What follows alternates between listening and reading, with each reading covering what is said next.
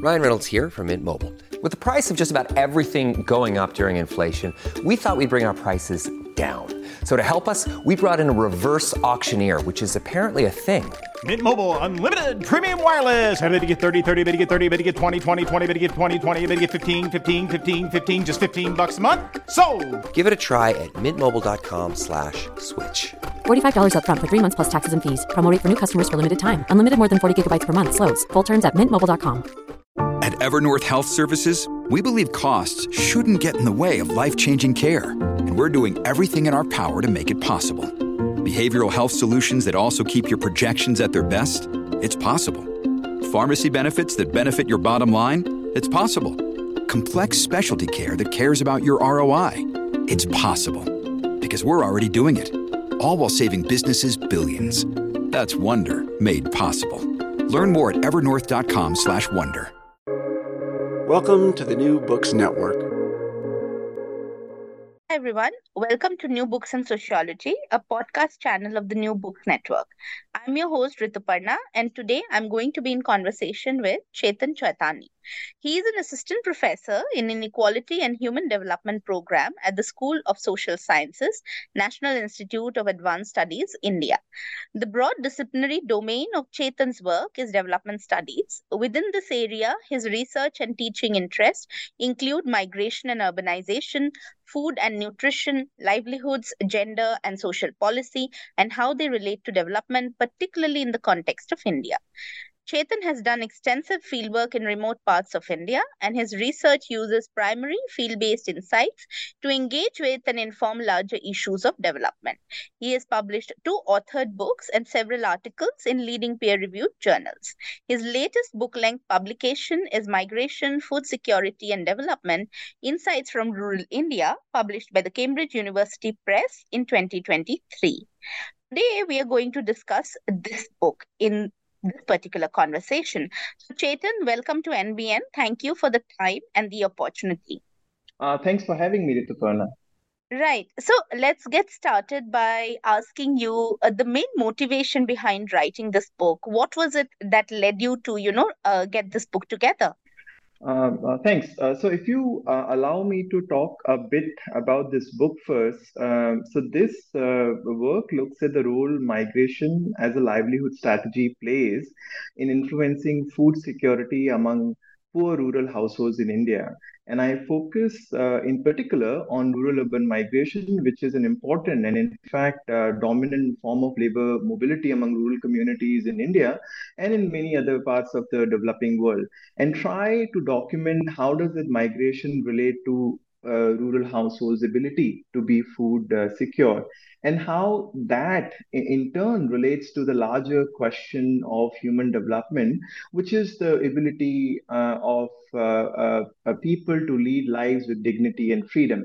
And rural urban migration is not new. In fact, contrary to the popular perception of rural communities as, as being sedentary, uh, migration has traditionally been an important part of livelihoods for rural households, and this is because agriculture follows the cycles of peak and lean season. Uh, so in off seasons, when there isn't any work around, rural households usually have members uh, who move out to pursue urban non-farm jobs, either in uh, uh in towns near their villages or in, in large cities far off, uh, to supplement family income. So migration for work has always been there. I must uh, add here that migration has now uh, become even more important for rural livelihoods because of the growing distress uh, on farming due to a range uh, of factors, really. Um, uh, so much so that while earlier rural urban migration form part of rural livelihoods. Rural uh, communities now uh, uh, in India and many parts of the developing world chiefly depend on migration uh, income. So in a way, uh, migration is the livelihood for millions of rural families, not you know, uh, not just in India but across many many developing countries. in India, in the related recent work that I've done shows that there are nearly 200 million people who are transitioning their de- dependency away from from agriculture. So, so you have huge numbers in, in, in terms of people involved, and with agriculture in decline, what this means is that the importance of agriculture as a source of food security, which has traditionally been the case, has also reduced. But we know virtually nothing about the role migration plays uh, in and in what ways to affect food security of rural households engaged in migration. And that's what encouraged me to um, you know take up this issue. Uh, now um, to answer uh, your question uh, more specifically on the motiva- motivation guiding this book well the origin of this book lies uh, in my doctoral work in geography at the university of sydney. Um, and i've already sort of said what, what led me to pursue this topic because we there wasn't much uh, and I was interested uh, in my PhD in questions of what means and strategies rural households devise um, to gain access to food, and quickly figured that migration, um, despite being significant, was inadequately understood for its food security impacts. The only uh, reference really uh, on this migration food security relationship one finds and this is also the dominant view uh, again stemming from sort of this whole sedentary characterization of rural communities is that the rural po- people move uh, when they are faced with food shortages or extreme distress uh, more broadly. Uh, and this distress centric perspective has gained greater salience in recent years as uh, disrupting effects of conflict climate change and economic downturns uh, heighten global food insecurity and prompt migration in many uh, many uh, developing countries. Of course people move when they are faced with uh, with food insecurity but there's a lot more to migration food security relationship which is not understood. So i felt there was a need uh, for a more uh, holistic, a more nuanced account of migration food security relationship. And when I pitched this uh, book idea to Cambridge University Press, uh, they found it interesting and worthwhile, and so did the reviewers. I'm happy that the book is out. Uh, right. Uh, and you talk about this as part of the motivation. So, you know, I also have to ask you how one could understand the links between migration and food security in the wider global context. I'm glad you asked this question. Uh, this issue of migration food security relationship has uh, wider global significance, and I make this case uh, in my book, and I alluded to um, uh, um, uh, just now. Um, even uh, if the country that I focus is India, so, just to give you a sense uh, of the larger global development discourse, uh, in recent years, these uh, two issues of migration and food security have come to occupy very prominent uh, place in global uh, development research and policy agendas um, uh, since early 2000, uh, right to food politics has gained greater uh, salience, and food security for all has emerged as an important um, development and political objective. And this is reflected in the official development declarations, such as the Millennium Development Goals uh, uh, that uh, in 2000, and now their successor, the Sustainable Development Goals. So you have SDG 2 um, that envisages eliminating all forms of food insecurity and undernourishment from the planet.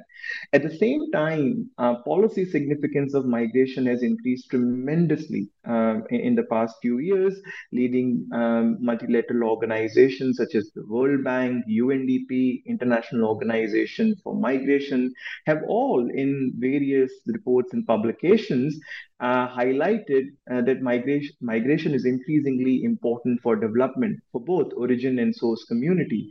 Um, and unlike earlier, migration is now being viewed more positively uh, for uh, uh, for development and sustainable development goals also recognize the importance of migration in promoting sustainable human development. So these two issues uh, are important um, um, parts of global development policy uh, agenda and discourse but there's also a huge disconnect uh, between these two um, um, larger global development agendas in that they tend to be uh, looked at in separate silos without uh, uh, an appreciation really of the mutual connection they bear.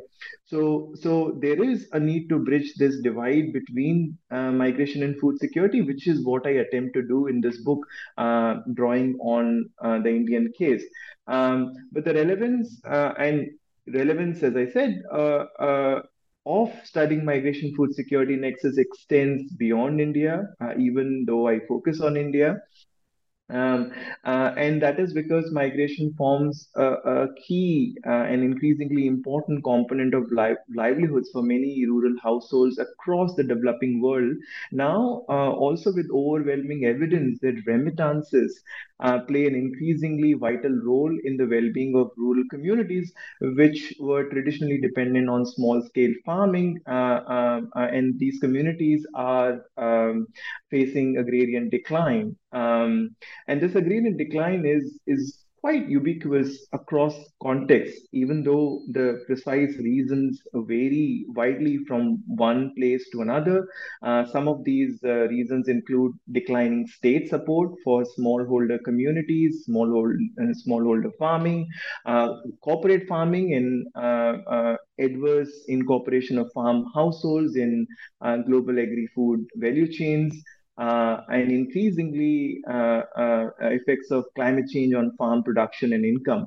Uh, uh, I must also add that uh, there are also aspirations. Um, young people, particularly, don't see farming as their future.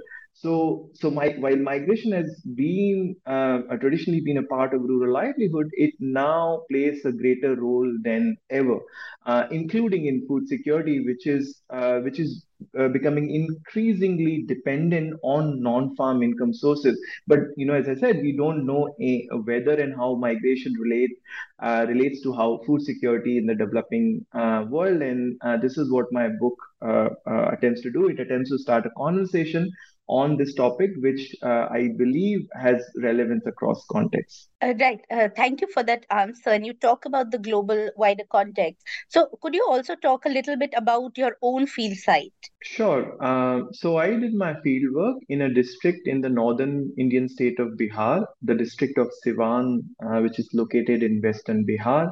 Uh, Bihar is among the poorest st- states of India, even though it has lately witnessed fast uh, economic growth. Bihar suffers from high food insecurity and undernourishment and high poverty coupled with lack of gainful employment options mean that migration is an important part of livelihood for a large majority of Bihar's population. Uh, within Bihar, uh, Siwan is among the most backward places, and in fact, it is uh, one of the most backward districts of India on several indicators of economic and human development. Again, there has been some improvement in recent years, but the overall situation leaves much to be desired.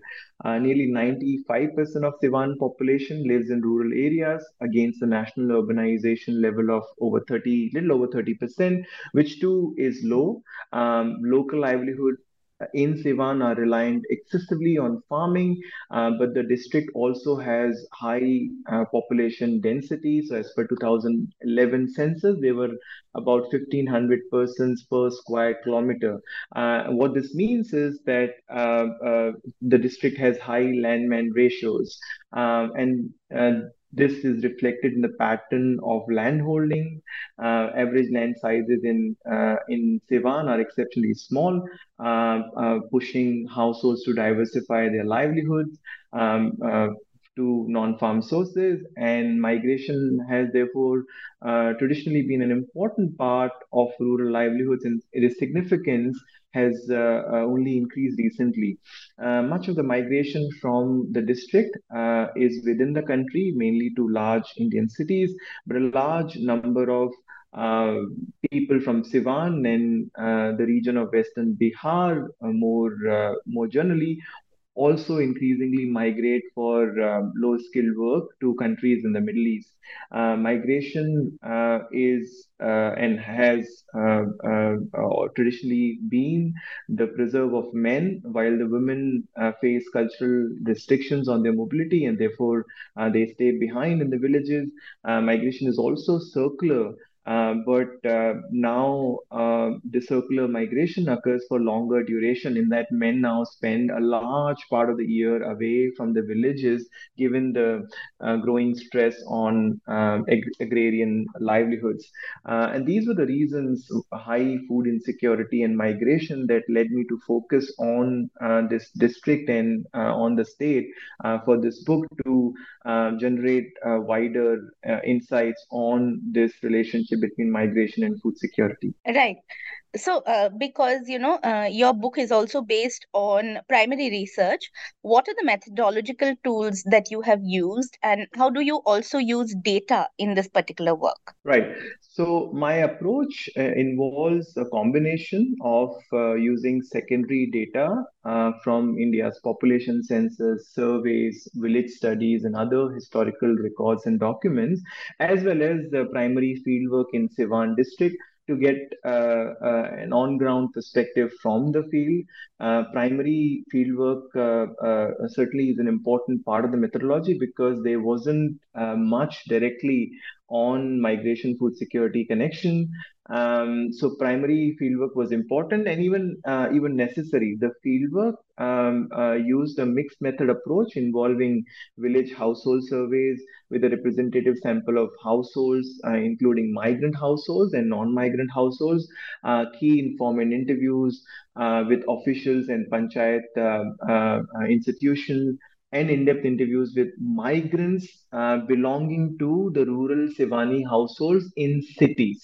Um, and to give you um, um, uh, this uh, a bit uh, this information in a bit more detail. So the village household surveys were conducted with 197 uh, rural households that had one or more migrant members, which I call migrant households, uh, and 195 households without any migrants, which uh, I refer to in the book as non-migrant households. And, and these households uh, were spread across 10 different uh, villages.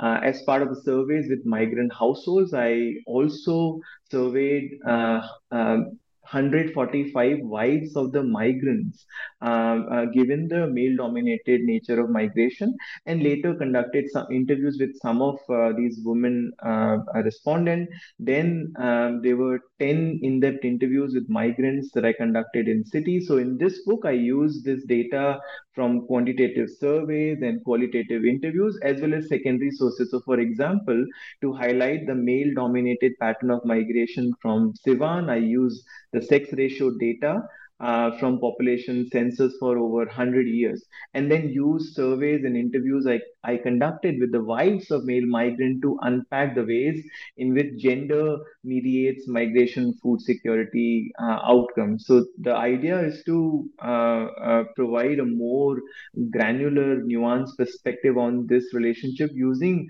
a combination of primary and secondary data. Right. Sounds very interesting. And of course, even when reading the book, I get a sense of the use of your mixed methods. Uh, coming to the next question, could you also talk a little bit about this relationship between food insecurity or security, migration, and urbanization in India? Um, uh, sure. So, the relationship between food insecurity, uh, migration, and urbanization in India is a complicated uh, story, uh, but important, uh, certainly. So, if you look at India's economic growth, the past three decades have been exceptionally phenomenal, and the country has made great strides since the early 1990s when economic reforms were initiated. India's uh, high economic growth has also changed the sectoral composition of the economy. So the share of agriculture in national income has decreased, and much of the recent economic growth uh, is urban centric. And this structural transition uh, is an inevitable part of development process as the economic structure moves from rural agriculture to industry and services in cities and towns, it also leads to an increase uh, in urbanization as people migrate from rural areas to cities uh, in response to these um, uh, macroeconomic uh, uh, uh, changes. And usually, better paying non farm urban jobs have the effect of improving living standards. This has been observed in the historical experience of advanced countries in Europe, North America, uh, in Japan, and more recently in China. But in India, this transition uh, hasn't been that neat. Uh, while um, the importance of agriculture sector has declined and farming now contributes about 15% of India's national income, nearly 70% of India's population still lives in rural areas. And uh, it is not that they are not migrating. In fact, rural urban migration has uh, increased significantly because urban areas are where employment and economic activities have come to concentrate. But much of the migration in India is temporary and circular and, and not permanent. Uh, one important reason uh, for uh, this uh, uh, pattern of migration is that much of India's recent economic growth has tended to be capital uh, and skill intensive, which has created a few decent formal jobs for those with education and skills. for example, the IT engineers um, while those without low, uh, without with low education and skills, uh, transitioning their dependency away from farming, and uh, uh, you know it's a segment which constitutes a majority of India's labor force. Uh, are excluded from uh, the riches of India's economic boom. So they are engaged in urban informal jobs where wages are low and job security virtually absent. Um, and what it does is that it precludes opportunities uh, for these rural population moving to urban areas to settle in cities on a permanent basis. And this also explains what is uh, what is called India's urbanization puzzle, which is that India has low urbanization despite uh, rapid economic growth. Um, but the stress on farm-based livelihood as a result of these economic shifts mean that the role of agriculture as a source of food security, which I said has traditionally been the case, has significantly weakened. And now it is the incomes earned in urban areas precarious as his income uh, uh, is, uh, uh, but it now increasing it is increasingly significant for the food security of rural households. So the complicated story there, but uh, but a story uh, that needs to be understood. Right. also, again, you know, coming to specifically your field site, do you see any connection between food-based safety nets and migration, particularly in Bihar? Uh, yes, uh, there, there is a connection. Uh, so, as I said before, Bihar uh, suffers from high levels of poverty and food uh, insecurity, which means that the government run food, food-based safety nets, uh, such as the subsidized food ration through the public distribution system or meals for children attending schools in Anganwadi, are of great importance. Uh, at the same time, these schemes suffer from very high levels of maladministration, corruption, and pilferage. For example, when I uh, did my fieldwork, many poor households uh, who were entitled to a monthly food ration through the PDS system told me that in a year they got uh, food ration for uh, you know half of the year and not every month.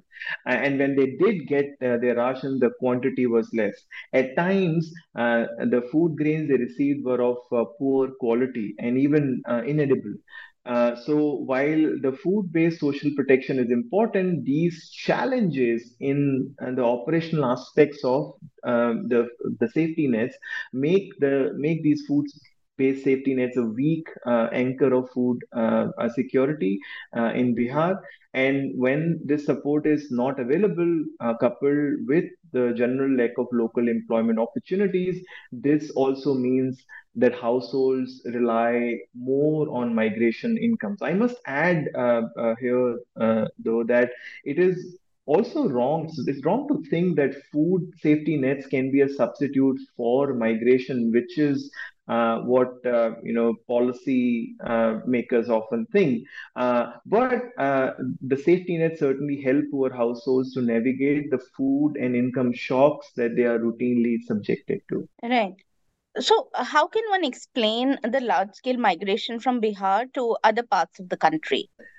Uh, well, the short answer is that there are simply you know no uh, or uh, inadequate employment opportunities in in Bihar. Uh, Bihar has suffered from a, very long spell of bad policy management, beginning um, in the colonial times when the permanent settlement uh, was introduced by by the colonial administrators towards the end of 18th century. Um, discrimination then Bihar faced uh, in allocation of funds from central government as well as uh, investment in infrastructure post independence. So, for example, um, Green Revolution reforms, which were systematically inserted in the Gangetic Plain states of Punjab and Haryana in the northwest of India, while Bihar uh, which is in the same Gangetic region, was bypassed. Um, then they were also problems uh, internal and peculiar uh, to Bihar. This includes uh, the stronghold of caste-based hierarchies that have uh, uh, often taken priority over uh, over developmental issues, as well as the problems of law, order, and governance for uh, uh, uh, for a decade and a half, beginning in the 1990s, when India introduced economic reforms. And of course, Bihar Bihar has had high population growth rate.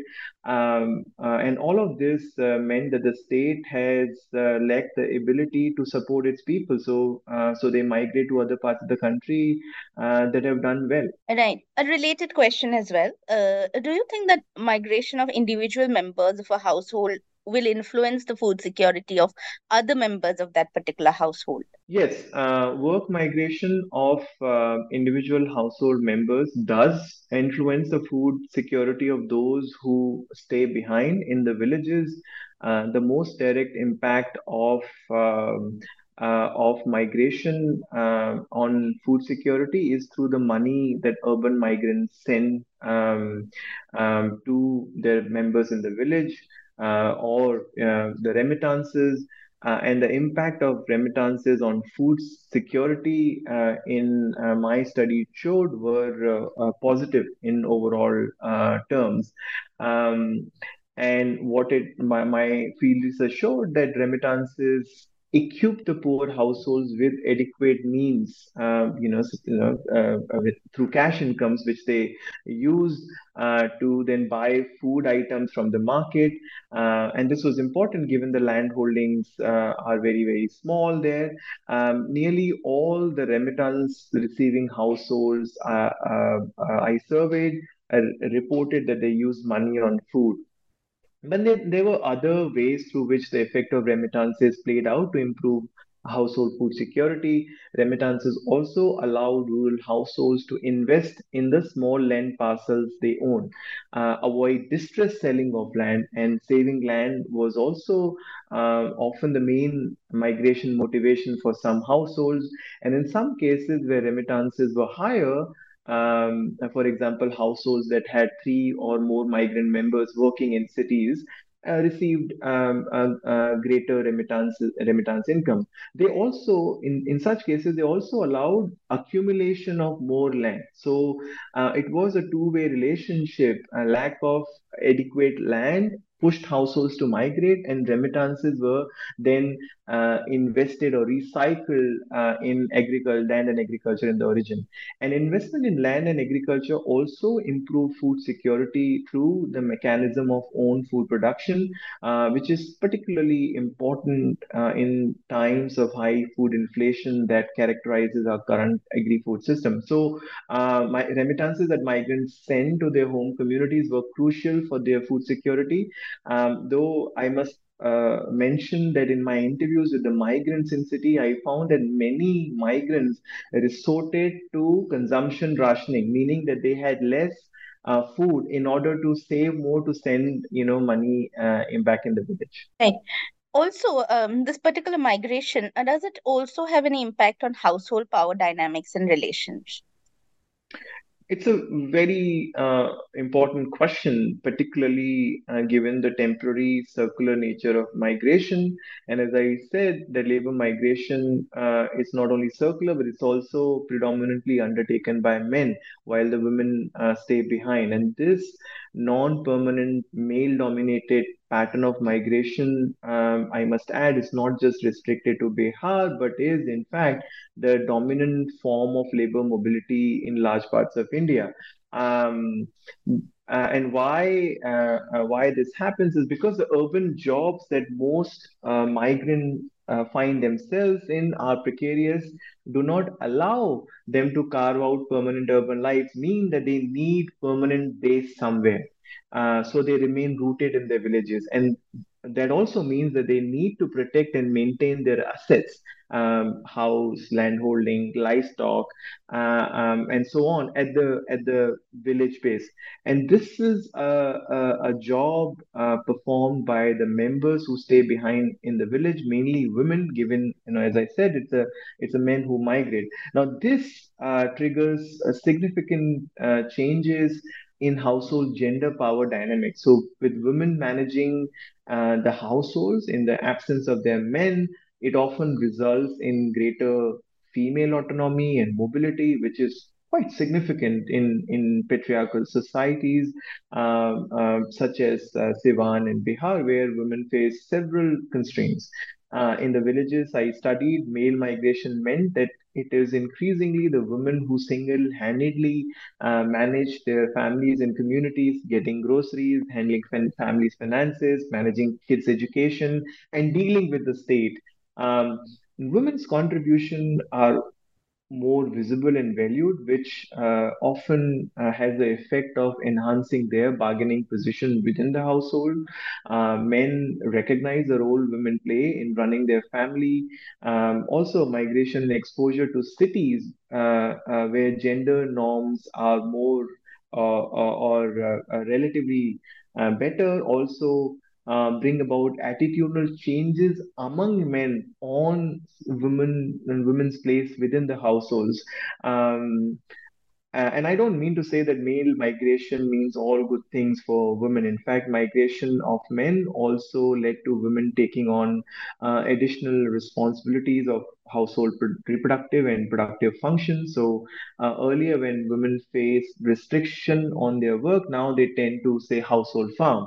Uh, in fact, family farming is now, uh, in in many cases, done solely by women, with women performing virtually all tasks in agriculture, from sowing to harvesting. And this is in addition to their caring responsibilities, which often leave uh, the women who stay behind depleted. And importantly, uh, despite women's increased role in agriculture, their food, uh, their own food uh, uh, security is often at risk. Um, not uh, always because there isn't um, um, um food or resources in the household, but often because of time poverty uh, that male migration creates for women, which means that they uh, often don't eat their uh, meals on time or often skip meals uh, and so on. So it's a complex story, but there are huge changes in intra household uh, power relations that migration triggers, particularly the gender power relations. Right, interesting. I think we often forget to think about the women when we are talking about migration. So, uh, Chetan, last question. What would you think is the future scope of research in this particular area? So, uh, this book um, I, is an attempt to uh, start and inspire a more detailed conversation on migration food security linkages in uh, development research and policy uh, discussions. Um, um, so it's it's natural that the book raises more question than uh, than it answers uh, and you know there are several potential areas of future research uh, uh that i that i identify and uh, and highlight in the book uh, first um, we need to understand and document migration better. I say this because migration that we see in India, and I believe it is the case in many other developing countries, while uh, maintaining its circular nature uh, um, uh, because of the reasons we discussed is also now occurring for longer duration. Um, and the reason is because agrarian livelihoods are coming under increasing stress uh, and also because, as I said, uh, many people, especially the youth, do not see their futures uh, as connected with rural areas of farming. Um, so what this means is that migration and remittances are now the lifeblood of rural communities and has uh, the potential to influence development uh, outcomes. Uh, but much of this migration goes unrecorded in official data sources. Um, uh, this is partly because of the difficulties in capturing temporary migration uh, as migrants often move to several different places in a short span. But the official neglect of labor migration in India uh, certainly is also a function uh, of the fact that it, it involves low skilled migrants without the political voice. So, uh, uh, but this migration is significant and there's a need to understand and record the motivations, intentions, and outcomes of migration and how they relate to not just food security, but the uh, uh, household aspirations, livelihoods, and life goals. Second, um, we we need to understand this migration food security relationship better. I um, I did not quite talk about it, but my research shows that women uh, face greater gender based vulnerabilities to food uh, insecurity in the absence of men, uh, even though they were more autonomous. Um, so, uh, and um, so while women headed households, uh, women headed migrant households spend more money on food and prioritize food security of their families as compared to male headed migrant households. They reported greater food insecurity uh, which uh, i interpret as uh, uh as associated with gender based disadvantage women face. So we need to know the ways in which male migration creates patterns of advantages and disadvantages and better understand and address the gender specific vulnerabilities that women headed household face uh, in the absence of men.